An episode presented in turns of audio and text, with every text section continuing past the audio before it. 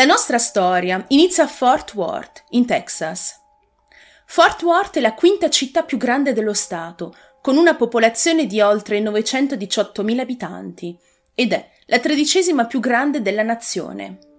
È conosciuta come uno dei posti migliori in cui vivere in Texas, per le possibilità di lavoro, la cultura e l'ospitalità tipica delle città del sud. Infatti, molti giovani professionisti e famiglie hanno scelto di trasferirsi nella zona che garantisce loro un ottimo stile di vita e delle attività all'aria aperta. Ed è proprio qui, a Fort Worth, che tutto è inizio. Tre sono le sfortunate protagoniste di questa storia. La più grande delle tre è Mary Rachel Trilka.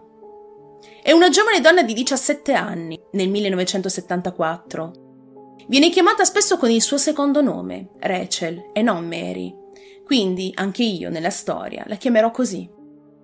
È alta circa un metro e sessantotto e pesa quarantanove chili, ha lunghi capelli castani, occhi verdi, un dente superiore scheggiato e una piccola cicatrice sul mento. È una studentessa delle superiori e frequenta la Southwest High School di Fort Worth e guida una Oldsmobile novantotto del millenovecentosettantadue. Al momento dei fatti Rachel è sposata con Thomas Trilka già da sei mesi e indossa quindi una fede nuziale. Ai tempi i matrimoni in età così giovane non è una cosa bizzarra, anzi è molto comune. Lui è già stato precedentemente sposato e aveva divorziato dalla prima moglie ed era anche padre di un bambino di due anni di nome Sean. Prima di sposarsi con la seconda moglie, Tommy, era uscito per diversi mesi con la sorella maggiore di lei, Debra, che all'epoca aveva diciannove anni. Malgrado tutto, le due sorelle sono in buoni rapporti e a seguito della rottura con il nuovo fidanzato, Debra decide di andare a vivere con i novelli sposi, in attesa di trovare una nuova sistemazione. Rachel è amica di Lisa Renee Wilson da diversi anni. Le loro famiglie lavorano spesso nei campi insieme e pescano insieme. Anche lei viene spesso chiamata con il suo secondo nome, quindi anche in questo caso la chiamerò René. René ha quattordici anni al momento dei fatti, è alta un metro e cinquantasette e pesa cinquanta chili, ha capelli castano chiaro, ondulati, occhi marroni ed una cicatrice all'interno di una delle cosce. Al momento dei fatti indossa dei pantaloni larghi viola, una felpa bianca con la scritta Sweet Honesty in verde, scarpe Oxford bianche e rosse e un anello con una pietra chiara. La più giovane delle tre ragazze è Julie Ann Mosley, di nove anni. È alta circa un metro e trenta e pesa trentanove chili, ha capelli biondo sabbia lunghi fino alle spalle e occhi azzurri. Ha una piccola cicatrice sotto l'occhio sinistra, una cicatrice al centro della fronte ed una sul retro del polpaccio.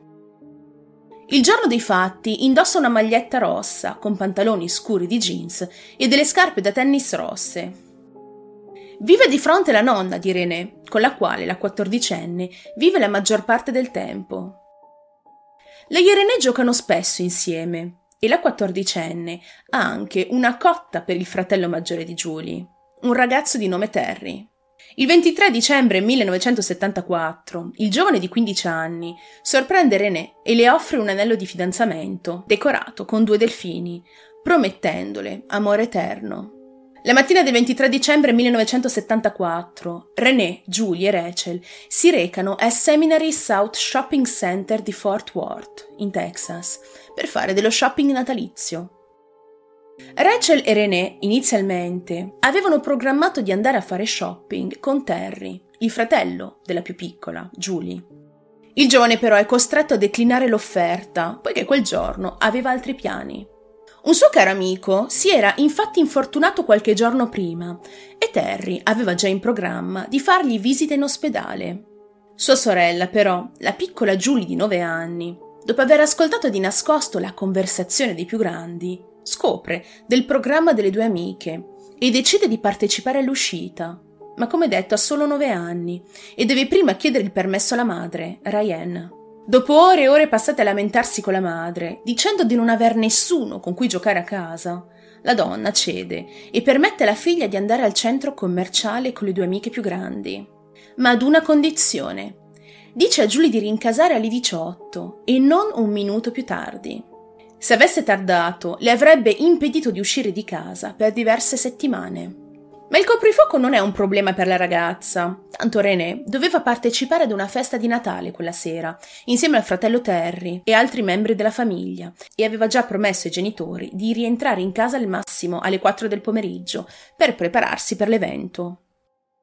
Intorno alle dodici le tre amiche si incontrano e vanno prima in un negozio di indumenti e oggetti in stile militare, poiché René doveva recuperare dei jeans che aveva ordinato. Dopodiché le tre vanno finalmente al centro commerciale e parcheggiano la Oldsmobile di Rachel al primo piano del parcheggio, vicino al negozio Sears. Più tardi dei testimoni diranno alla polizia di aver visto le ragazze all'interno del centro commerciale per tutto il pomeriggio e secondo alcuni sarebbero anche tornate in macchina ad un certo punto per lasciare degli acquisti fatti durante il pomeriggio per poi ritornare all'interno del centro commerciale. Quello che è successo dopo quelle ore passate al centro commerciale resta ancora ad oggi un vero e proprio mistero. Passano le ore e arriviamo alle quattro del pomeriggio. René non è ancora tornata a casa, come aveva promesso. In effetti tutta la famiglia la sta aspettando per prepararsi per la festa natalizia a cui dovevano partecipare. Si fanno le quattro e mezza, le cinque, ma di René ancora nessuna traccia. Lo stesso vale per la piccola Julie di nove anni. La madre l'attende pazientemente a casa e non appena sente il rumore di un'auto passare davanti alla finestra, sbircia fuori, nella speranza che si trattasse dell'auto di Rachel. Nessuna delle tre ragazze farà ritorno a casa quel giorno. Le famiglie iniziano a preoccuparsi, si chiamano l'una con l'altra, ma nessuno sa niente. Decidono, di comune accordo, di recarsi al centro commerciale per cercarle. D'altronde dovevano passare il pomeriggio lì. Forse non si erano accorte del passare del tempo. Forse nulla di brutto è accaduto loro. Viene chiesto a Terry, il fratello della più giovane, di restare in casa davanti al telefono nel caso in cui qualcuno avesse chiamato dando delle informazioni su dove si trovassero le tre amiche. La Oldsmobile di Rachel viene ritrovata nel centro commerciale intorno alle ore diciotto. L'auto è chiusa a chiave e sul pavimento del sedile posteriore c'è un pacco regalo. Ma non c'è nessuna traccia delle tre ragazze, né segni di lotta, dentro o intorno al veicolo. Le famiglie hanno aspettato al centro commerciale per tutta la notte. La madre di René, Judy Wilson, ha fatto chiamare le ragazze da ogni impiegato di ogni negozio presente all'interno del centro commerciale. Rusty Arnold, il fratello di Rachel, e sua madre sono andati di negozio in negozio per cercarle personalmente. Richard Wilson, il padre di René, e un vicino di casa salirono addirittura sul tetto di un edificio vicino con un fucile e rimasero lì per tutta la notte a vegliare sull'auto di Rachel. Benvenuti in Texas. Tutte le amiche delle tre ragazze scomparse vengono inoltre contattate e viene chiesto loro se sapessero dove Rachel, René e Julie si trovassero, ma tutte hanno risposto di non aver visto né sentito nulla. La polizia è informata fin da subito della scomparsa e il caso è stato assegnato ad una divisione specifica dell'ufficio dello sceriffo di Fort Worth, quella dei casi di persone scomparse.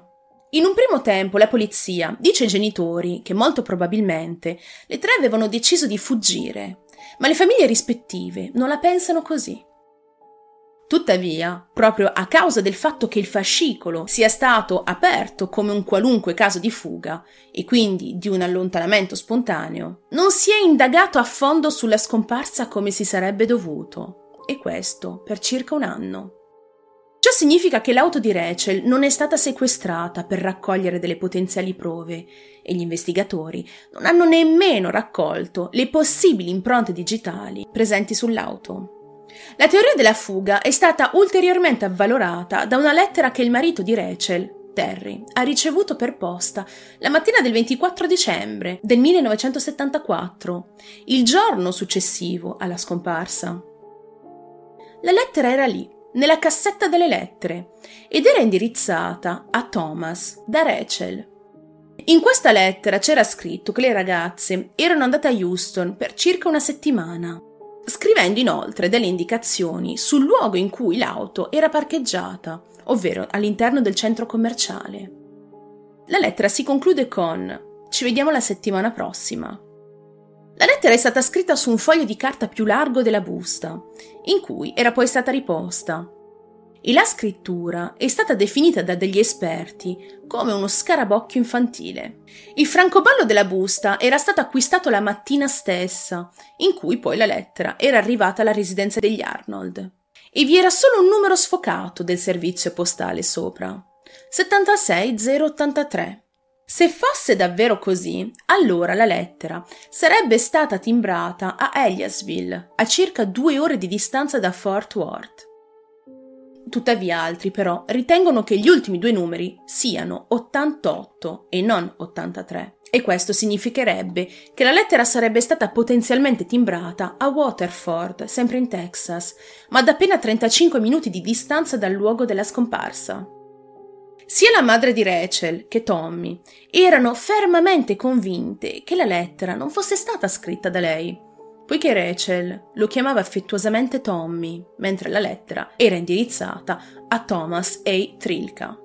Le analisi effettuate sulla lettera si sono rivelate inconcludenti e gli investigatori non sanno ad oggi chi ne sia l'autore. Inizialmente si credeva che Rachel fosse stata costretta a scrivere la lettera o lo avesse fatto di sua spontanea volontà. Questa è l'unica prova fisica in mano agli inquirenti in quel momento e lo è tuttora. Successivamente, con l'arrivo delle nuove tecnologie legate alle analisi del D N A, questa prova è stata inviata per effettuare dei test, ma sfortunatamente non è stata trovata alcuna corrispondenza, né con criminali già registrati sul database della polizia, né con persone legate alle ragazze. Al momento della scomparsa del trio, Debra vive ancora con il marito della sorella scomparsa, Tommy. Thomas e Debra erano stati fidanzati, come detto in precedenza, ma la relazione non era mai stata seria e la coppia ha finito per annullare il matrimonio pianificato prima che lui si mettesse con Rachel. Per noi la cosa può sembrare strana, ma loro hanno sempre affermato che invece non lo era. E il fatto di continuare a vivere insieme sotto lo stesso tetto, nonostante il fatto che Rachel fosse scomparsa, non era una cosa così scandalosa. Questa convivenza ha fatto però sorgere dei dubbi in alcuni membri delle famiglie Mosley, Wilson e Arnold. Infatti molte persone hanno iniziato a credere che Debra ne sapesse più di quanto detto riguardo le scomparse. La polizia di Fort Worth ha scritto anche una lettera alla ragazza dopo che questa aveva rilasciato un'intervista alla Fort Worth Star Telegram nel duemila, chiedendole di parlare e di collaborare pienamente con il Dipartimento di Polizia di Fort Worth e l'F B I durante le indagini, e di parlare se in effetti sapeva qualcosa.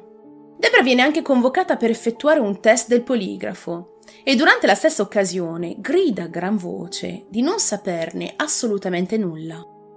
Le tre famiglie hanno distribuito volantini in tutto il Texas e hanno contattato i giornali negli Stati Uniti per diffondere la notizia e far sì che il maggior numero di persone fossero a conoscenza del caso. Ed è così facendo che un commesso di un negozio si fa avanti, dicendo che una donna si era avvicinata a lui per dirle di aver visto René, Rachel e Julie letteralmente spinte all'interno di un camioncino giallo, parcheggiato vicino al negozio di alimentari Buddies nel centro commerciale, il giorno in cui sono scomparse. Questa testimonianza è molto simile alla testimonianza di un'altra persona, raccolta nel millenovecentottantuno, che aveva detto di aver visto un uomo costringere una ragazza o delle ragazze ad entrare all'interno di un furgone nel parcheggio del centro commerciale. Quando questo testimone si avvicina al gruppo per chiedere che cosa stesse accadendo, lo sconosciuto gli avrebbe risposto che si trattava soltanto di una disputa familiare e di starne fuori. Entrambe le testimonianze non sono state verificate dalla polizia e dagli investigatori incaricati, e questi non sono mai stati in grado di localizzare la donna che aveva parlato con l'impiegato o di ritrovare il furgone. Gli investigatori hanno anche interrogato un guardiano notturno che lavorava ai laboratori Alcoln, a pochi metri dal Seminary South Shopping Center, la notte delle sparizioni. Lui dice di aver visto un'auto con all'interno tre donne e due uomini entrare nel vialetto dell'edificio quella notte, ma di non aver visto, sfortunatamente, la direzione che era stata presa dall'auto o la targa stessa dell'auto. Hanno anche parlato con un agente che lavorava in una biglietteria per autobus, dopo che questo aveva contattato la polizia affermando che tre ragazze gli avevano chiesto informazioni sugli orari degli autobus per recarsi in direzione di Houston, ma anche per andare in altre varie destinazioni. Le tre volevano partire la mattina dopo la scomparsa di Renee, Rachel e Julie. Tuttavia gli investigatori non sono sicuri che queste informazioni siano affidabili e non hanno nessuna prova a conferma del fatto che potesse trattarsi effettivamente di loro. Passano i giorni e delle tre ragazze scomparse, soprannominate poi come il trio di Fort Worth, non si hanno notizie.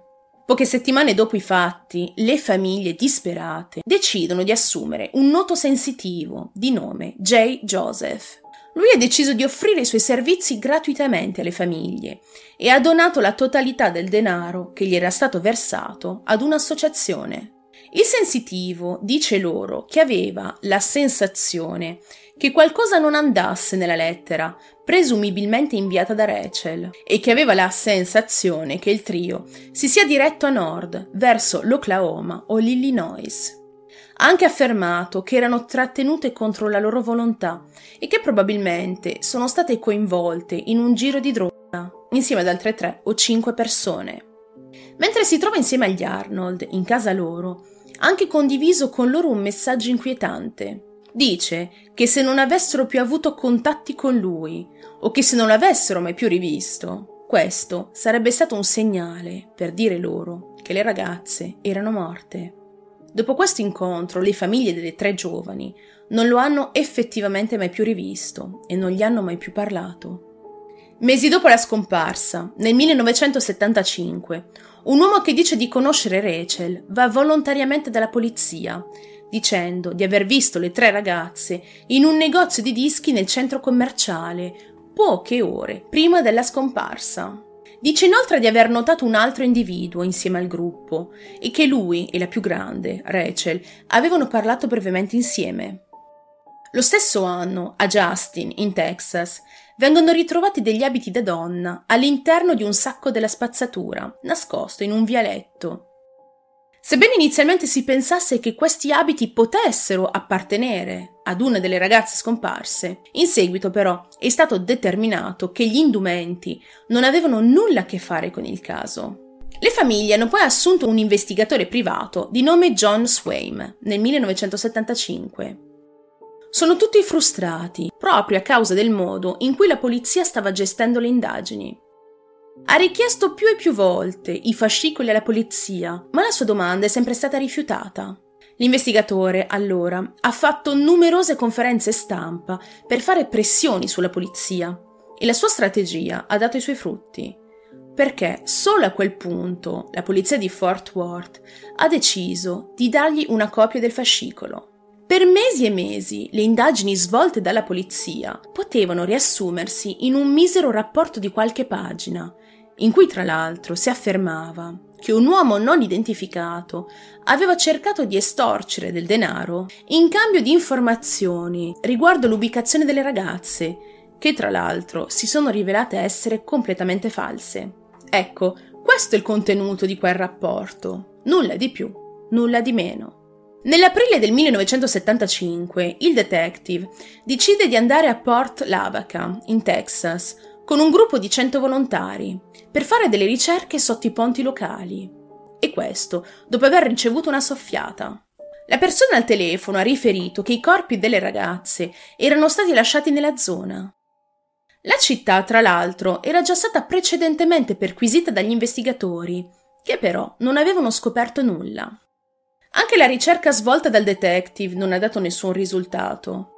Nell'agosto di quell'anno si viene a sapere che in zona un uomo di ventotto anni si stava divertendo facendo una serie di telefonate oscene. L'individuo in questione ha anche lavorato in un negozio locale dove la stessa Rachel aveva fatto un colloquio per un posto pochi giorni prima della sua scomparsa e l'uomo aveva anche vissuto nel suo stesso quartiere per anni. Ma alla fine anche questa pista è stata messa da parte per mancanza di prove a carico del sospettato, anche se poi si è anche scoperto che quest'ultimo utilizzava la sua posizione all'interno del negozio per raccogliere informazioni dai curriculum delle giovani donne.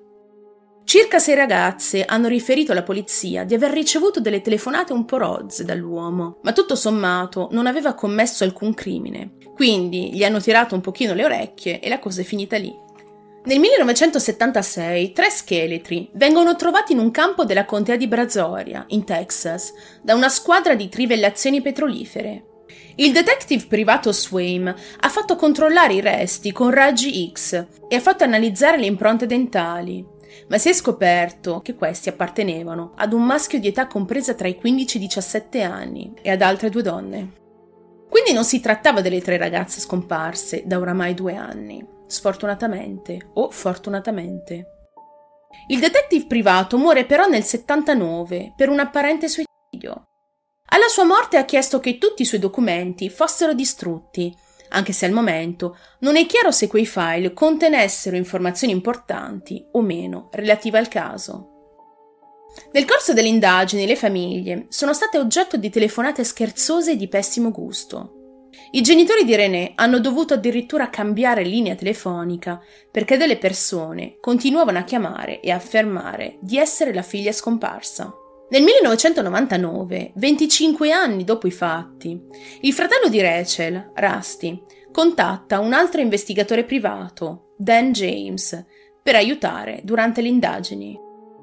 Il detective ha esaminato diversi rapporti di avvistamenti e interrogato testimoni che dicevano di aver visto Rachel e René in vari negozi e in una stazione di servizio nei giorni successivi alla loro scomparsa.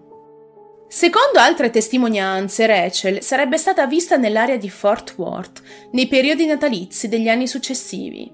A quel punto, in molti hanno iniziato a pensare che René e Julie fossero probabilmente decedute, ma a causa di numerosi avvistamenti riportati da molti testimoni, forse Rachel era ancora viva, ma la sua posizione esatta era ancora sconosciuta.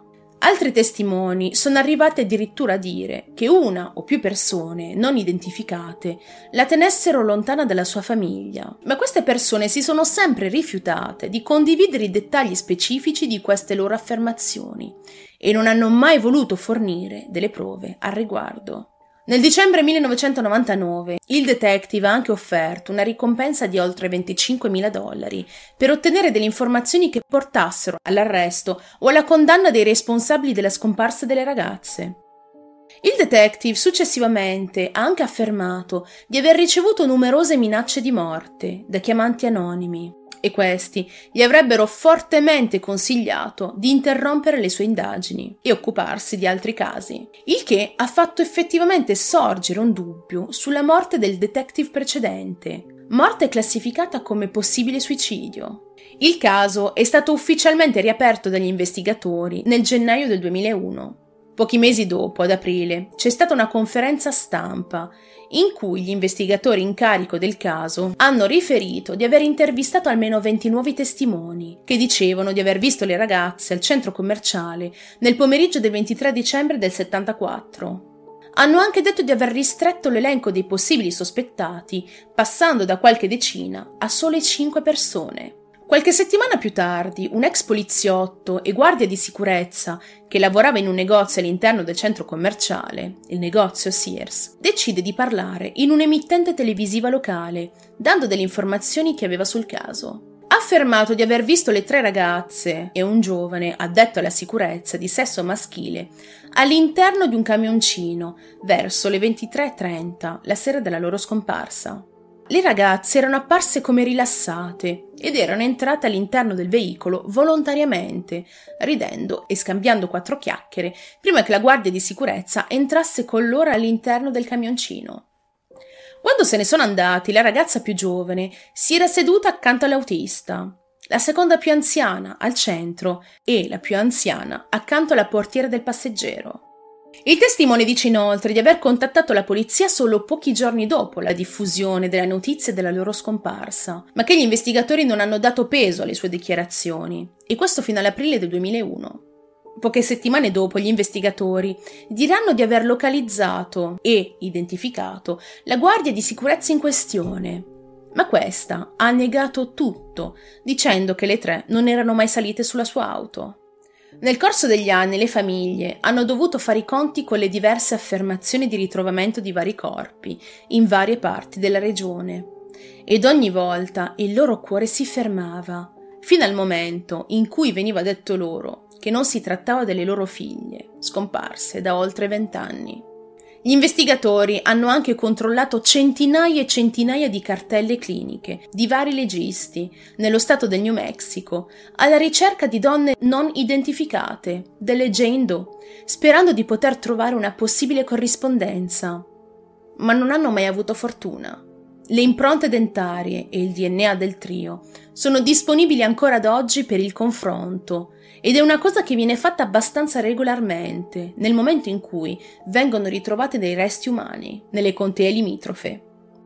Nel settembre duemiladiciotto, Rusty Arnold, il fratello di Rachel, organizza una raccolta fondi per ripescare due auto sommerse e ritrovate all'interno del lago Benbrook. Si è pensato in qualche modo, forse per associazione o per disperazione, che le auto fossero collegate al caso del trio di Fort Worth. Viene anche aperta una pagina GoFundMe per pagare dei subacquei e l'attrezzatura necessaria per il lavoro di recupero. Il lago si trova a circa dodici chilometri da dove si trova il centro commerciale e a meno di otto chilometri di distanza dalla casa di un uomo incensurato a cui era stata rubata l'auto agli inizi degli anni settanta.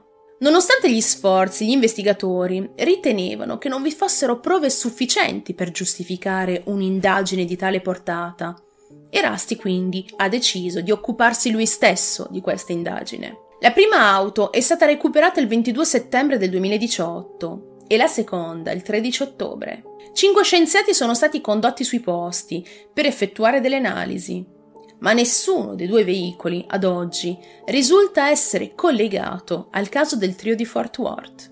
I loro numeri di serie, però, sono stati raccolti e inseriti in un database specifico, nel caso in cui ci fossero dei collegamenti con altri casi irrisolti nell'area.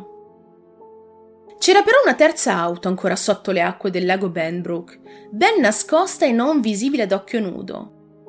Rusty aveva programmato di tirare fuori anche quest'auto, ma il lavoro si è rivelato essere troppo pericoloso e costoso, poiché il telaio era quasi completamente distrutto e corroso, proprio a causa del lungo soggiorno in acqua. Rusty dice inoltre di aver ricevuto una chiamata da parte di una donna che affermava di essere Julie, la più piccola del gruppo. Lo aveva contattato poiché scettica riguardo la sua educazione e la storia della sua famiglia, credeva sinceramente di essere stata rapita da bambina. Aveva anche visto una foto di Julie online e aveva rintracciato Rusty in questo modo. Dopo aver visto la sua foto, sia lui che la madre di Julie pensavano sinceramente che potesse trattarsi in effetti della piccola Julie, ma un test del D N A ha dimostrato che in realtà non lo era. Secondo gli investigatori, l'ultima volta che hanno ricevuto una pista più o meno concreta rimontava all'oramai lontano duemilauno, ma i risultati non sono stati condivisi con il pubblico, per motivi ovvi legati al corso delle indagini. I detective sono convinti che le ragazze abbiano lasciato il centro commerciale con qualcuno di cui si fidavano e che siano state vittime di un rapimento e successivamente di un omicidio. Pochissimi dettagli sono stati rilasciati al pubblico, il che ha frustrato e non poco le famiglie.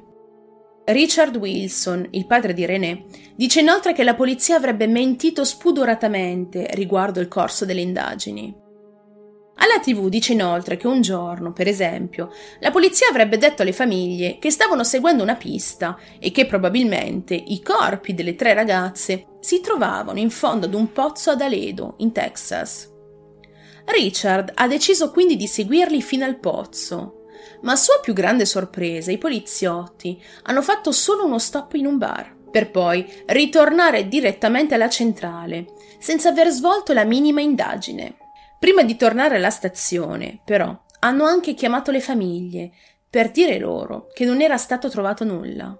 Quel giorno, in effetti, non si sono recati nel luogo in cui si trovava il pozzo ed è stato confermato in seguito da un'indagine interna. Sono state seguite migliaia di piste, sono state fatte decine di ricerche, centinaia di strade secondarie sono state esplorate. Si è cercato ovunque, ma non è mai stato ritrovato nulla. Le tre ragazze sono letteralmente scomparse nel nulla. Cotton Trilka è morto di melanoma al quarto stadio, appena sei mesi dopo la scomparsa della tanto amata figlia. Sua madre si è risposata qualche anno dopo. Tommy, il marito di Rachel, lasciò Fort Worth, si risposò e divenne supervisore di una compagnia idrica con sede in Texas. Meno di due anni dopo la scomparsa della moglie, ha chiesto il divorzio da Rachel per abbandono. Da allora si è risposato numerose volte. La famiglia di René risiede ancora nella sua casa d'infanzia, nella zona di Fort Worth. Durante la ricerca iniziale, Richard ha partecipato a numerose ricerche e ha bussato alla porta di ogni vicino di casa, sperando di ottenere delle risposte. Nel duemilaquindici Judy, la madre, è deceduta a causa di un'ipertensione polmonare. Rusty continua a lavorare sul caso quasi ogni giorno. Ha lavorato con diversi investigatori privati e cercato in varie aree del Texas e gestisce anche il gruppo su Facebook dedicato alla scomparsa delle ragazze. Secondo Rusty, la ricerca ossessiva di risposte ha logorato il suo rapporto con sua madre e sua sorella. Il coinvolgimento di Dan James, l'investigatore privato, avrebbe inoltre compromesso il rapporto tra i membri della famiglia. Per due decenni, dopo la scomparsa di Julie, Ryan, la madre, è crollata psicologicamente parlando e da allora visita psichiatri e psicologi. Ha anche trascorso molto tempo in ospedale psichiatrico. Per cercare di andare avanti con la sua vita, ha iniziato a scrivere i suoi pensieri all'interno di un diario. Da allora è morta senza mai sapere cosa fosse realmente accaduto a sua figlia. Attualmente tutte e tre le scomparse sono classificate come rapimenti. Se fossero ancora vive, oggi le tre sarebbero delle donne adulte. Rachel avrebbe sessantacinque anni, René sessantadue e Julie cinquantasette. Ma ad oggi il caso rimane ancora irrisolto.